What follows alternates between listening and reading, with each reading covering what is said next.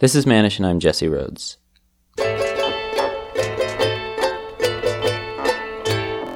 So, a priest, a rabbi, and a therapist walk into a bar. They each pull out a microphone and start recording a podcast. Only one turns out to be any good, the others, so so. Today, I'm going to play an episode of that podcast, an episode I co produced. Find out who I collaborated with a priest, a rabbi, a therapist. Stay tuned.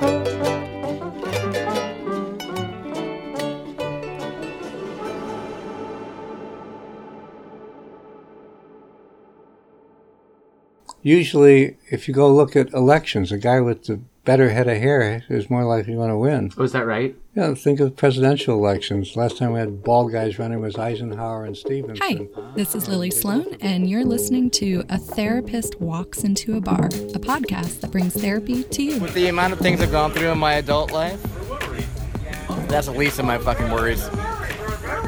I have friends that are like 22 years old that lost all their hair. They're fantastic human beings. If I can actually see, walk, use my hands, hair or not doesn't matter. Hair is power and sex in, in the minds of people who are interested in power and sex. So, if I say body image, what do you think of? Thigh gap, stomach fat, laser hair removal? I'm guessing you're probably thinking about women, which makes sense because women have a lot of pressure on them to look a certain way. But this does also happen to men, and I think that's worth talking about. Gavin Newsom's head of hair is going to win him any election that he gets. he's going to be our next senator. He's going to next. Hey, if you've got a butt ton of money and this is going to make you feel, you know, more secure in life and walking around, why not? More power to you. I think you could use your $20,000 to something better. Go out there and do an amazing vacation. If you haven't guessed yet, I'm honing in on one aspect of men's body image hair loss. And I'm so stoked because I got to collaborate with an incredible podcast called Manish, a show all about masculinity and gender. Joining me is its host and creator, Jesse Rhodes. Hi. Welcome. Thank you. It's good to be here. So, at the start of the show, we heard this guy. I'm uh, Sheldon Kabaker. I'm a physician in Oakland, California. I practice facial plastic surgery with an emphasis on hair restoration work, both reconstructive and cosmetic. And Jesse, I think you had something you wanted to share with me about your interview with Dr. Kabaker. Uh, yeah, I so I was pretty skeptical about this story at first. You and I met to brainstorm some ideas, and you told me about these guys you had known, young guys who were really insecure about losing hair. And I was like, really? I mean, is that really true? Are there a lot of guys like that? And then I went to interview Dr. Kabaker, and we were talking about procedures and celebrities. As most men, hair's, hair recedes as they get older. And then I felt his eyes on my hairline. And before I could register what was happening, he took his finger and put it on my forehead. Yeah. Like you, for instance, you've got some recession here. It's probably heredity, and you didn't have that when you were 16. Right. Yeah. Did you catch that? He said, You've got some recession here. You've got some recession here. You've got some recession. And frozen chills went down my spine. I had all of this internal panic. You didn't know about it already? I mean, I did, but uh, I thought it was so subtle no one noticed. And then he homed his eyes in on my hairline and saw it. It was like that moment in a horror movie when the killer sees you hiding and makes eye contact. Oh, God. Jesse, it's really not that noticeable. But your anxiety about it doesn't surprise me. You know, it's really vulnerable. I think, especially for men, to talk about the things they're insecure about. That doesn't mean that those insecurities aren't there, though. This guy we spoke with at the bar actually did open up with us about the humiliation he felt when he realized that he just couldn't cover up his balding anymore. The last time I ever had hair, I was walking to the subway and my hair was combed over and it was like pretty much I just had I had all the hair around like the crown of my head and it was just growing long along one side and it just kind of all flopped over. And so I'm walking to the subway and the wind blows and it, it blows it back and an old man laughs at me. And granted it's like an old man laughing at a 23 year old for his comb over. So pretty much I decided at that point um, that I would go home immediately and shave it all off. which I did. Oh man, that's that's pretty bad. But I get it. I mean, I spoke with a hairdresser about this, My name's Morgan Brown. I am a men's stylist. and she specializes in men's haircuts. She has guys like young guys in their 20s come to her all the time freaking out about their hairline. Yeah, it's, it's the younger ones that are Yeah. really emotional. I, I had one actually call me frantically one day. He's like, I need to come see you for like two minutes. I, need- am I balding? Am I balding? Someone told me I'm balding. Mm-hmm. So he- he wanted you to like like look and and give your like opinion about Yes. whether or not he was receding. Yes, Uh, Could you tell? he was fine. He's fine. I didn't see anything, no, no, no signs. He looked fine. yeah. And if you had any doubt about men's insecurity about their hair, watch an episode of Curb Your Enthusiasm or Seinfeld, or even just browse around on YouTube. Okay, this is urgent. I just got a question that freaked me the fuck out. Someone asked me, Joe, are you going bald? That's like the worst thing, not the worst thing, but one of the worst things I ever want to hear. That's Joe. Uh, And he's standing in front of a mirror holding a camcorder. He's super ripped and he's covered in tattoos this for myself. and he's totally freaking out. The video is called WTF Am I Going Bald? Question mark, question mark, question mark, exclamation point, exclamation point, exclamation point. But the thing is, like, every time I go get my hair cut, they're always telling me, oh, you have the thickest hair. You'll never have to worry about going bald. I'm like, freaking sweet. But yeah, on the video, it looks as though I have this big ass bald spot right here. So I don't know. Does it look like I am? Kind of freaking out right now. This sucks. I'm only 24. Yeah, I, I mean, what feels so hard about it is that it's happening before it's socially acceptable. Um, like if this were an older guy, he might have an easier time accepting it. But if you're only 24, I mean, yikes. Well, we're talking about insecurity. And this is a show about therapy, so I have to ask would you consider talking about it with a therapist? Like, if it were between therapy and some kind of scalp treatment, which would you choose? God, I knew this question would come. I don't know. I guess it would feel weird going to therapy. Oh, yeah? I mean, it's so trife. Like, part of me would be super upset that I was going bald, but another part of me would know it is such a petty concern. I think I'd hate myself for caring. And yet you care. And yet I care.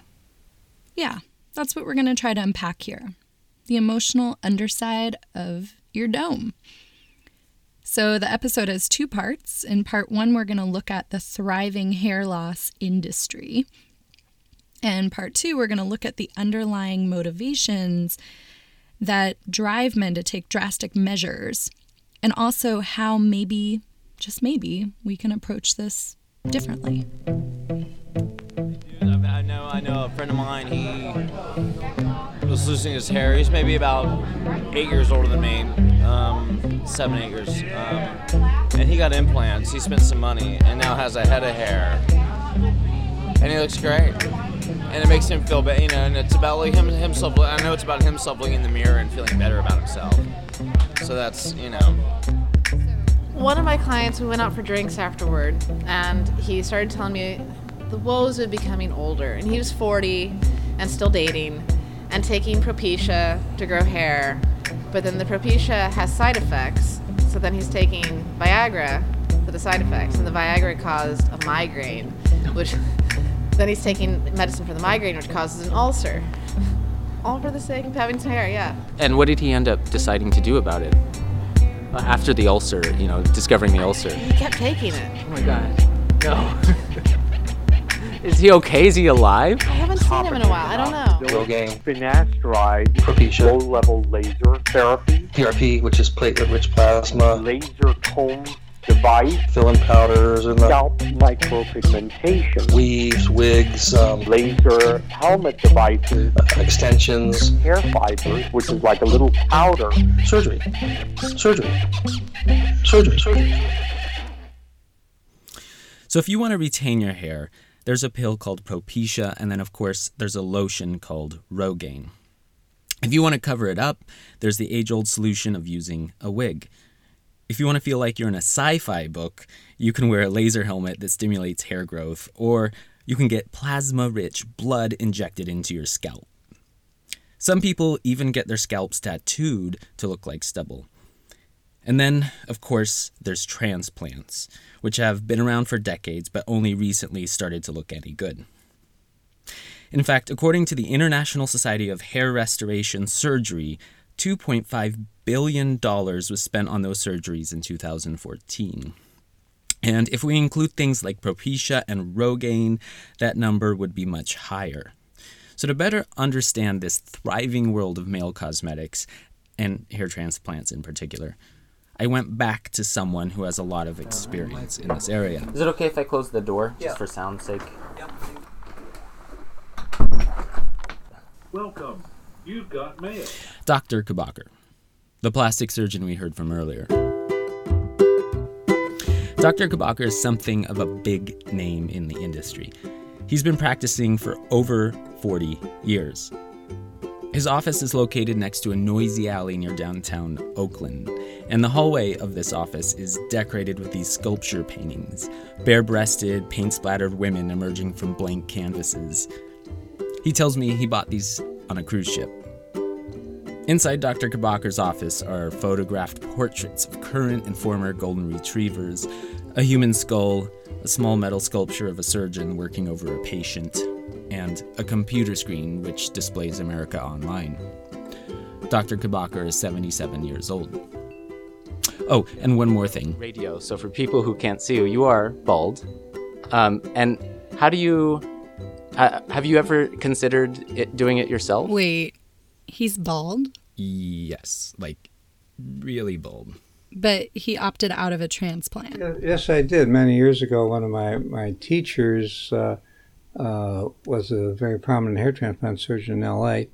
And uh, he, I asked him about a transplant. I said, "Oh, you're going to be very bald. You'll have to have a lot of work done. Keep it very long and comb it backward." And then I was thinking, "Gee, I was, you know, around 30, 31, and uh, either if I didn't get a full head of hair, I'd, I'd do without it." Hmm. And I'm glad I didn't have it done then because I'd be one of those old pluggy cases that they'd have to touch up and modernize and and have to keep my hair very long. He's not making a very good argument for transplants. Isn't that like a chef who won't eat his own cooking? Right.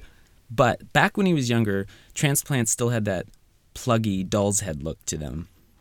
Now, like I mentioned, transplants are surprisingly convincing. You think that would have changed his decision? Pro- probably. Uh, if someone could say they could move uh, uh, 3,000 or 4,000 foot unit grafts in two sessions, I probably would have had it done.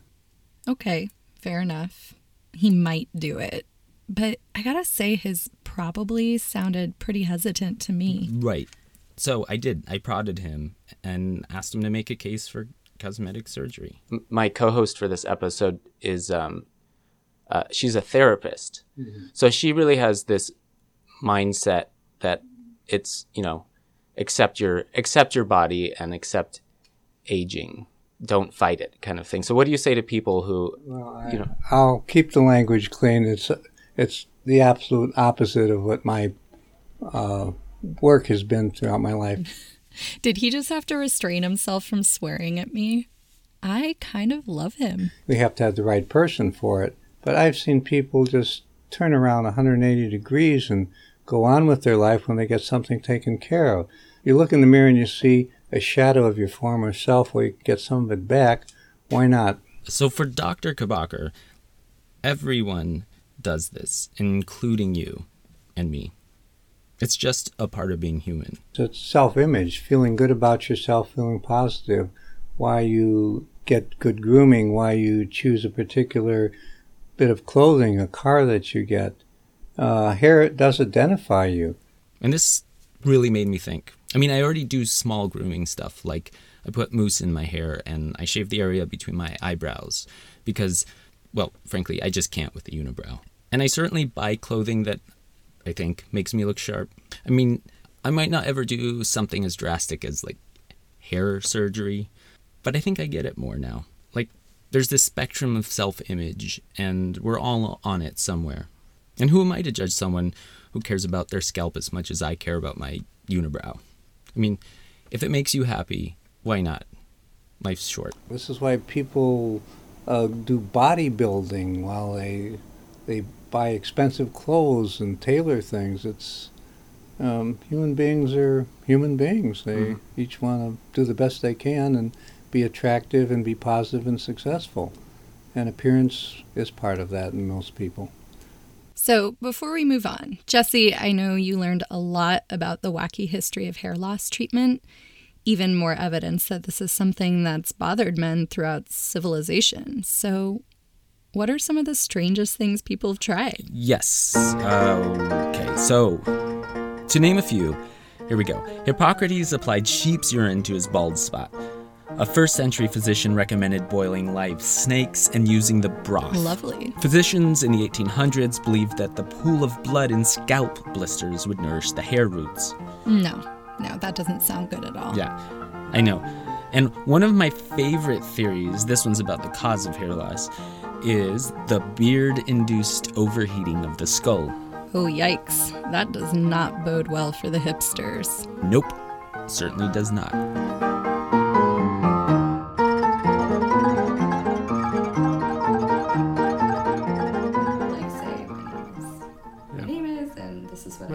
Name. My name is. Mm-hmm. Do that. um, I'm Rob Shane. I'm a marriage and family therapist and certified group psychotherapist. My focus in my practice has been uh, very much related to men's issues, and I do a lot of men's work. I run a few men's groups. So here's the part where I bring in some therapists to talk about hair loss. What might be happening on a deeper level for those experiencing it, and how to work with that. So, when I asked Rob about this, he talked about vitality. Yeah, the vitality, I guess, is the word that we're using. And it, mm-hmm. that word describes a few different things. It's the hair, it's maybe sexuality, even, mm-hmm. it's, it's life force. That when you're teens and 20s is really powerful and it just really starts to change. And I think, of course, balding in some way shows us that too early sometimes.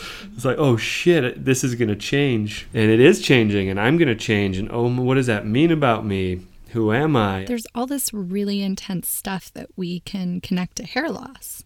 But I'm just curious how, yeah, if you've kind of seen it show up with the men that you work with individually or in the groups talking about insecurities about the way that they look. No. Really? No. That does not happen very often. Interesting. I do not think men are comfortable doing that. I, yeah, I was going to say, I know that they are feeling those things. I have a very good sense that they are. Yeah. And that does not tend to get talked about. Yeah. Wow, I wonder what what do you imagine they do with that with those insecurities? They tuck it away. They maybe don't acknowledge it too often themselves. And here's another colleague of mine. My name is Molly Merson, and I'm a psychotherapist in Berkeley, California. And Molly happens to specialize both in working with body image issues and grief and loss. Um, and I think that men are conditioned and socialized to be the ones who are supposed to be in control of their body, of their emotions, um, including the body of money and work. Um, So, like, I think when a man starts to lose his hair, he starts to lose that feeling of control and potency. It's a pretty scary proposition to feel like you have all this responsibility, a lot of which is culturally endowed, but none of the control. Hair loss is part of that. I'd absolutely include balding as a loss, not just of hair and the person that you're used to seeing in the mirror, but a psychic loss of control, a reminder of change, entropy, and ultimately death. Whoa, shit just got real. Yep. So you're talking about the underlying emotions and the, and and like fears that come up along with hair loss. Exactly. You made a case for hiding hair loss and how we all do things to look more attractive, like shaving, toupees, surgery, if you have the kind of money. We heard the why not if it makes you happy argument. So now we're going to dig into the value of really looking at this stuff before we just jump to fix the problem. Okay, let's hear it.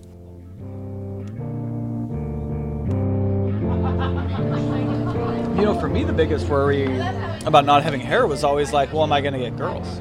Right. Uh, tell me more about that. Um, it doesn't make a difference. Like, I think most women don't care.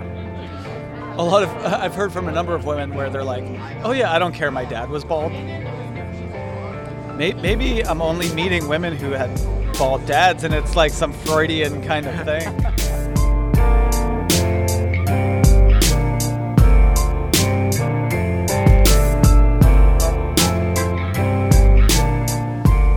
Yeah, so my name is Jordan Wolf. Uh, I'm a licensed mental health counselor, Jordan is based out of Seattle. and uh, I work a lot with midlife transition or midlife crisis, but no one wants to identify it that way unless they're really deep in. So Also, Jordan is bald. I just thought, you know, there's something there's something in me. It wasn't well formed, but there's something in me that wanted to accept that does want to accept where I'm at, and and you know, realizing from the the bird's eye view that we're all going to get older. Most of men are going to lose their hair to some degree. Ultimately, you know, we're going that direction, and so I don't. I think for me, where I've I've kind of thought about and around that line of like how much do I do to uh, enhance my appearance cosmetically, and how much do I how much do I just say you know this is this is a fact of life. You know, this idea of self image was mentioned, but what is self image even about? We're on this endless quest to be unconditionally loved, like just as we are.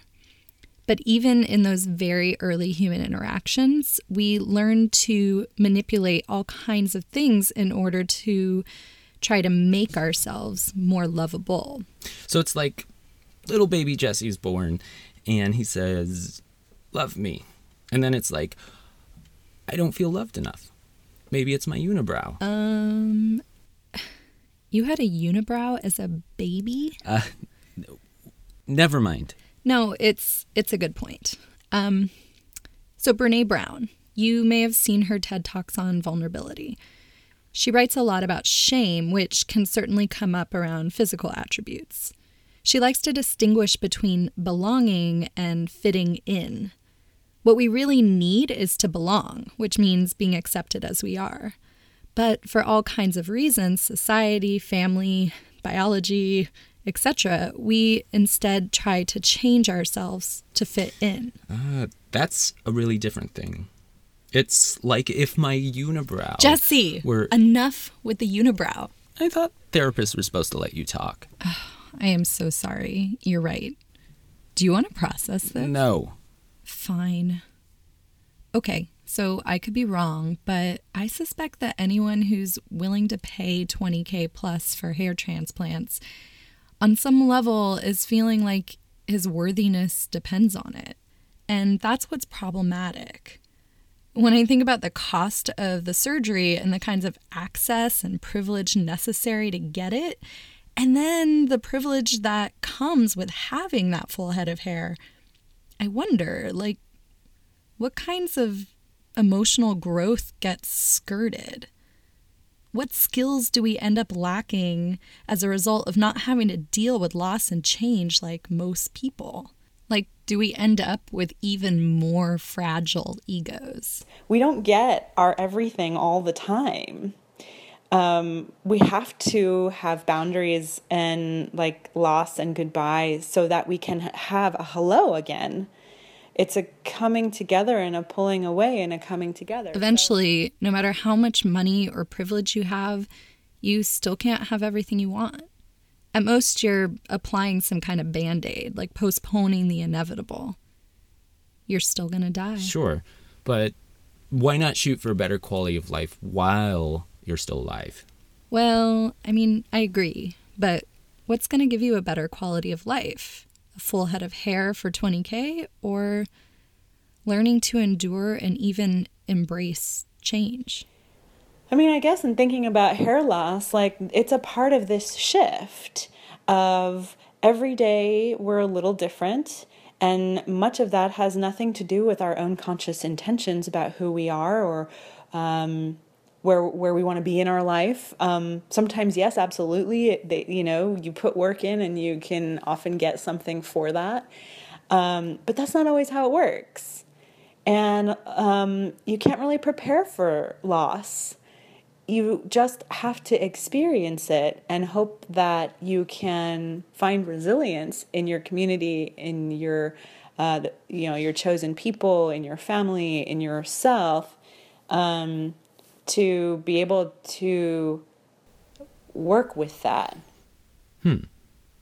It sounds like she's saying talk it out with your friends. Yeah. I mean in a way.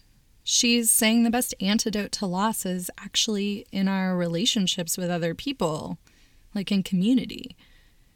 And that's kind of what therapy's all about. It's like building this resilience to change and loss, all these things that are out of our control through human connection, through learning how to feel like you actually belong somewhere. And then in that place, you can build more awareness around these beliefs and these emotions that drive us to do the things we do to feel like we belong. Interesting. So, how many years of therapy before I can stop showering? I'm not proposing that everyone just stop taking showers or anything else they do to groom themselves or modify their bodies. But if you understand your motivations a little better, you can pause and ask yourself is this worth it? What am I trying to get out of this? Is there something deeper I'm missing here? Am I caught in a hamster wheel of self rejection? Finding those answers for yourself isn't easy. And as therapists, we tend to lean towards self acceptance as a way towards a better life. This doesn't mean that people don't work to improve themselves. It's just how do you even know where to start if you're so caught up in the anxiety of it all?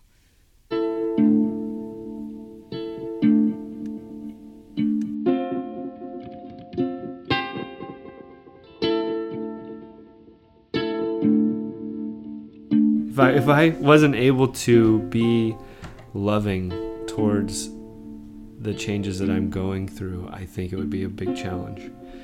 And what I mean by that, if I can put words to it, um, I feel myself getting wiser with age and expanding in other ways outside of this vital energy that has been primarily through my body or through my looks. So I'm stepping out in the world in a, in a different way, in a different capacity that I feel proud of. That so I don't really need to feel proud of my body or my looks so much. It's kind of there's a different feeling of worth, I guess, that I am discovering in myself that doesn't have to do so much with that. Uh, I think I think my the confidence in people uh, is attractive and and and so I think there's something about giving our allegiance and putting our value and identifying with our our inherent um, psychological, emotional, mental strengths, our qualities, and the felt sense in our body of confidence. I think that's that's to me how I kind of in a way, move beyond that whole question of like, do I look good or not? Well, depends on when you get me, or depends on whose standard. You know accept it is kind of a um, easier said than done type of thing but it is a part of that. It's a part of really being able to name yes we we live in loss all the time to different varying degrees of um, direct loss complex loss systemic loss um, pain violence all these things um, projections from you know the outside world uh, about who we are who we're allowed to be it's just part of being human So, did I change your mind? Yeah. I mean, if I'm being honest, I feel I feel like I could go bald right now. And seriously, I could be fine. Um, but then, you know, fast forward a couple months, and those same fears about my body might come right back, and then Propecia might start looking really good again. Well, nothing's really ever permanent, not even your resolve. Yeah. Do they have a pill for that? Thank you so much for listening. For more of Jesse, please check out Manish on iTunes or SoundCloud. Special thanks to our guests Morgan Brown, Dr. Kabaker, Dr. Bernard P. Nussbaum, Dr. Ron Shapiro. Rob Shane, Jordan Wolf, Molly Merson, and the Strangers at the Bar, Thank you, Shoshana Walter, for editorial support. and Hofer M. Lewis for the music. Links to all these amazing people are available at a therapist walks into a bar.com. Don't forget to tell your friends about the show and leave a review in iTunes.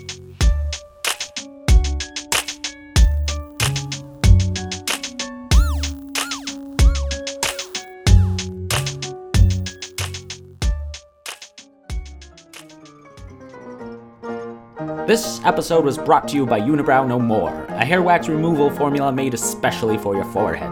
I personally use this product and I've never looked or felt better. Plus, it's like totally a great way to keep suppressing your fear of dying alone. Hey, get out of my commercial. No!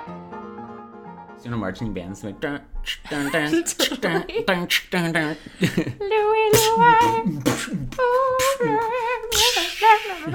okay.